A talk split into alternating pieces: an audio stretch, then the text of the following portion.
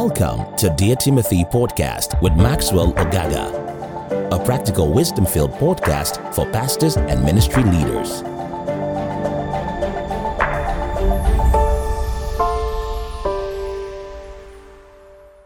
Excited that you tuned into today's podcast, and we're continuing from where we stopped last week on seven reasons why pastors quit the ministry. We talked about, first of all, struggle the struggle to pay their personal bills, okay? And then we talked about ministry leaders being overworked. We talked about ministry leaders being overstressed. We talked about uh, the the battle of discouragement. They get discouraged. And the next one we talked about them being fatigued, okay, which leads to burnout. And then difficulties in reaching volunteers. And the last one is they succumb to scandals. Now, Today, I'd like to look at um, seven simple ways to guard yourself against quitting in the ministry. First of all, the first thing is to know your call and your assignment. Ephesians chapter 3 and verse 8, Paul was speaking and says, To me, the very least of all saints, this grace was given to preach to the Gentiles the unfathomable riches of Christ. So Paul knew that he was called to the Gentiles. Paul knew that he was called to the Gentiles. What this means is that every person in ministry should know their assignment, should know their sphere of influence, so that you don't overstretch yourself. The next thing is to pace your work in the ministry. Pace your work in the ministry. You see, ministry is eternal. Even if you pass on and live here, your legacy will still continue. Hopefully, if you put proper structures in place. But uh, you must learn to pace the work of the ministry, learn to plan your time properly, learn to know the seasons you are in your ministry and what to do and what not to do, what's okay for you. So it's important that you learn to pace the work of the ministry.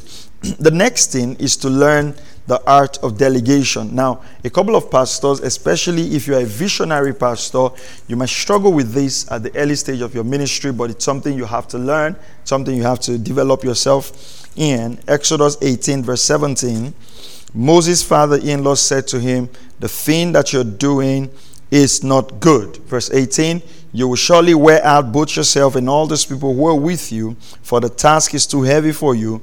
You cannot do it alone. Now, what that means is that very early you must learn to raise a team. You must try to raise a team. You cannot uh, do the work of the ministry alone.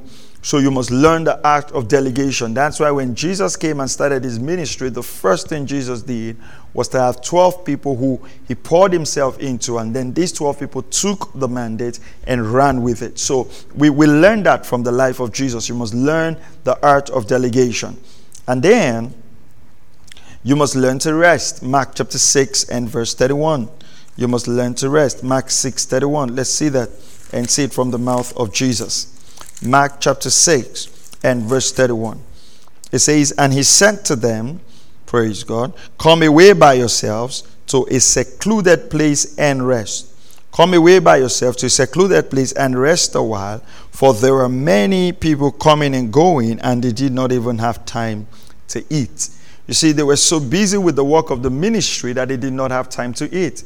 So it's important that we, we uh, uh, develop rest. And it's good you train the people around you to appreciate that because sometimes I think practically uh, the people around the pastor have to make that happen because you know pastors are so passionate about the work. They want to get in, involved in the work. They want to do. They don't want to get involved so much.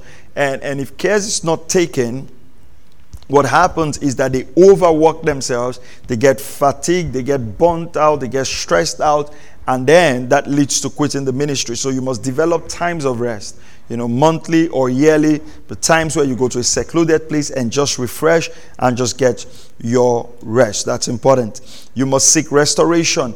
If you've been involved in a scandal or something has happened that's not proper and it's affecting the ministry, Galatians 6 1 gives us a way out of there. It says, Brethren, if anyone is caught in a trespass, you are you are spiritual, restore such a one in a spirit of gentleness, each one looking to yourself so that you will not be tempted. Bear one another's burden. So that's why it's good to belong to a ministerial association.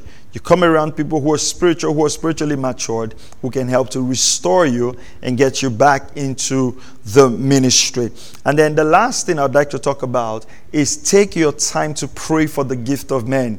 One of the things that make ministers to quit the ministry is when they don't have enough hands coming to support them, you know, to fulfill the assignment that God is giving to them. And so it'll be very important for a minister to pray consistently that God will bring men his way. Now, not just men who are serving for themselves, not men who are serving looking for the next exit door out, but people who commit themselves, like the men of David who broke through the wall of the Philistines and brought water to David.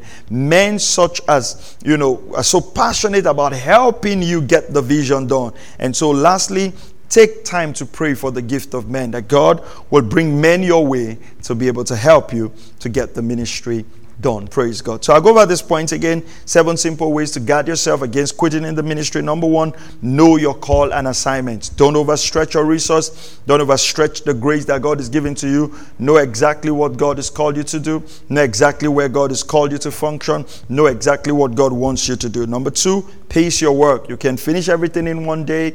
You can't finish everything in one year. You can't finish everything in four years. Pace your work based on what God is showing you. Number three, learn the art of delegation. Raise people and commit tasks into their hands. It might take a bit of time, it might take a bit of process, but be patient and raise people. Keep raising people.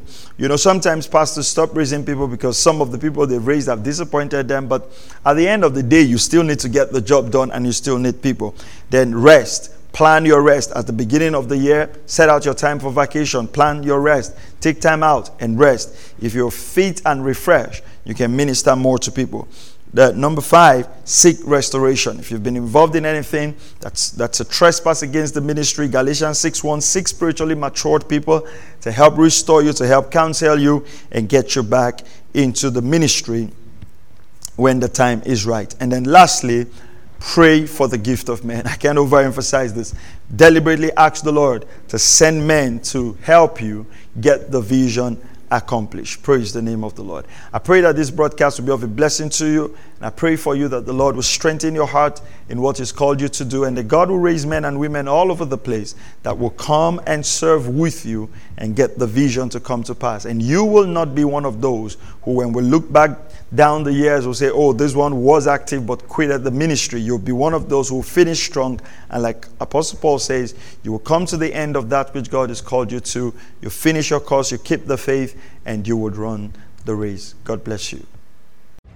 Thank you for listening to Dear Timothy podcast. For more information, please visit www.pastormax.ng or call plus 234 805 888 7575 Thank you.